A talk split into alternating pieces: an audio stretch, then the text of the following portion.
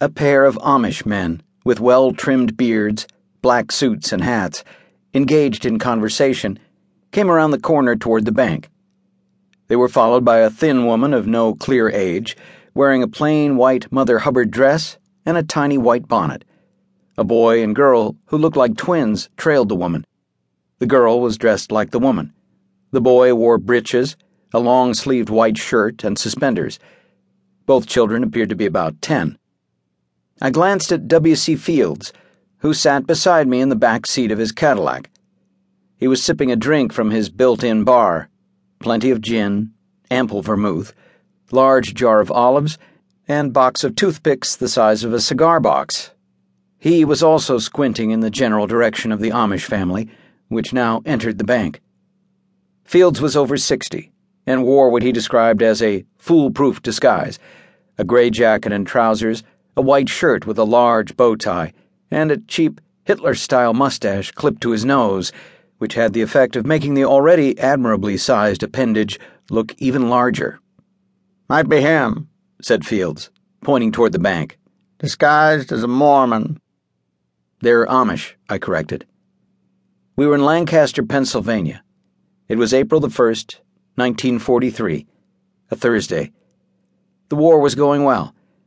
The day before, U.S. flying fortresses had bombed the harbor and shipbuilding area of Rotterdam, the chief port of call for German coastal convoys.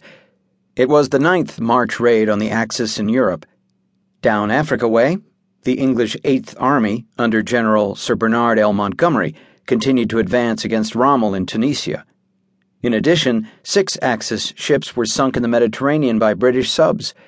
Elmer Davis, Director of War Information, issued a warning against overoptimism, but predicted Rommel's defeat in time for an invasion of Europe before 1944.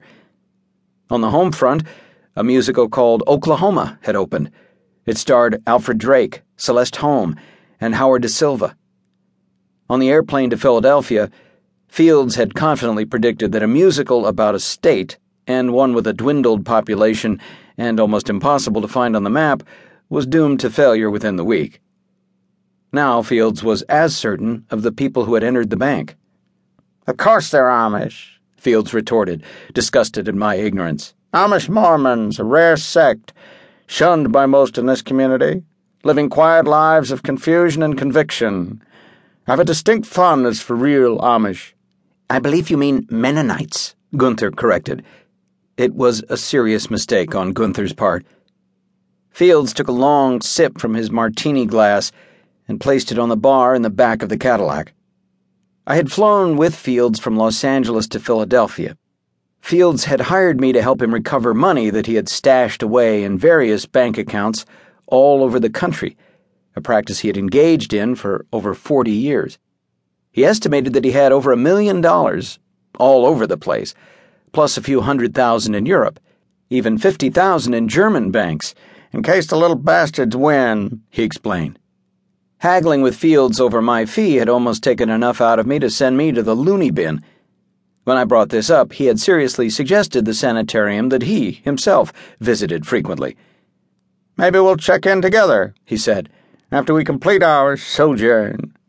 Fields's car had been driven willingly across country by my friend Gunther Wherthman, a Swiss midget, or little person as he preferred to call himself, who made a comfortable living as a translator of several dozen languages. Gunther was about a yard high.